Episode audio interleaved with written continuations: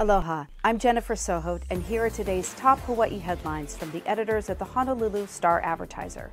Also, huge mahalo to Long's Drugs Hawaii for sponsoring the show.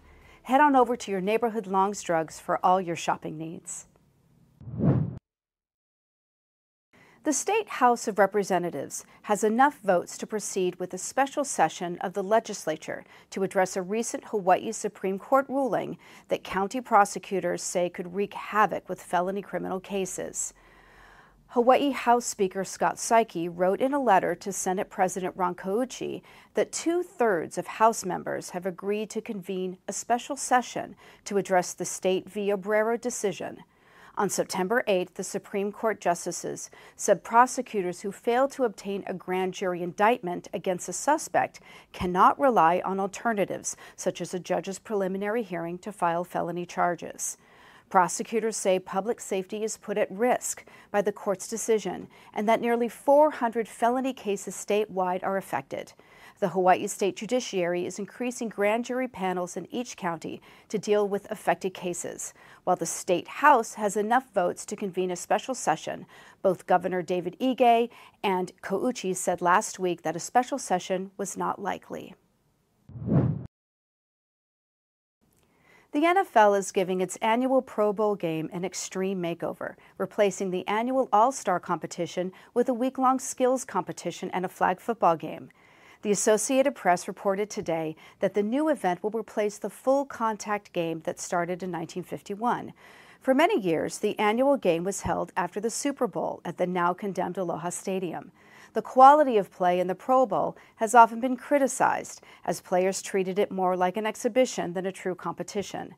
The new event will be renamed the Pro Bowl Games and will feature AFC and NFC players showcasing their football and non football skills in challenges over several days.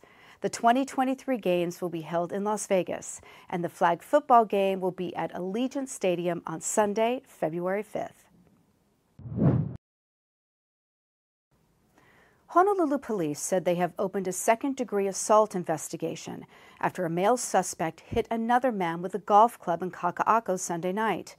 Police and EMS personnel responded to 590 Queen Street shortly before 7 p.m. after a 47 year old man sustained head injuries in the assault. He was taken in stable condition to a hospital. The suspect was described as 5 feet 8 inches and about 180 pounds.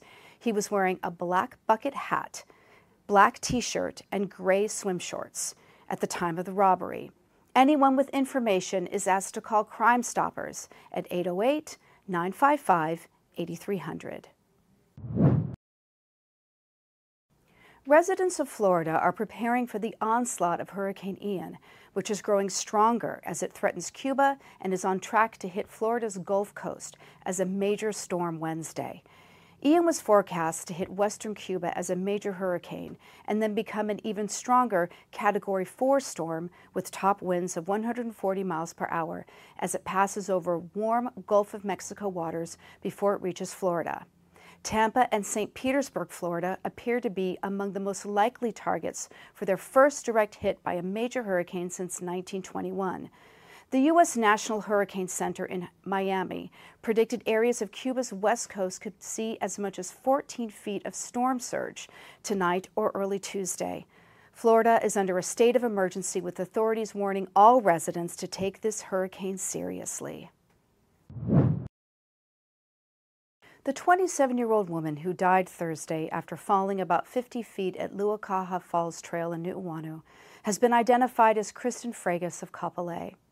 The Honolulu Medical Examiner's Office said the official cause and manner of death are still pending. Honolulu firefighters responded to a 911 call Thursday afternoon for a woman who was unconscious after falling roughly 50 feet from a waterfall at Luakaha Falls Trail. Firefighters hiked up the trail, found the patient, and took over CPR from bystanders. HFD's Air One helicopter airlifted the woman to a nearby landing zone and transferred her to emergency medical services, where paramedics continued treating her. She was taken in critical condition to a hospital where she was pronounced dead. Authorities say Luakaha Falls Trail has become increasingly popular and is widely featured in online blogs and posts. For more on these stories and all the latest headlines, subscribe to the Honolulu Star Advertiser, visit Hawaii's top source for breaking news online at staradvertiser.com, and download the Star Advertiser mobile app. Mahalo, have a great day, and we'll see you back here tomorrow.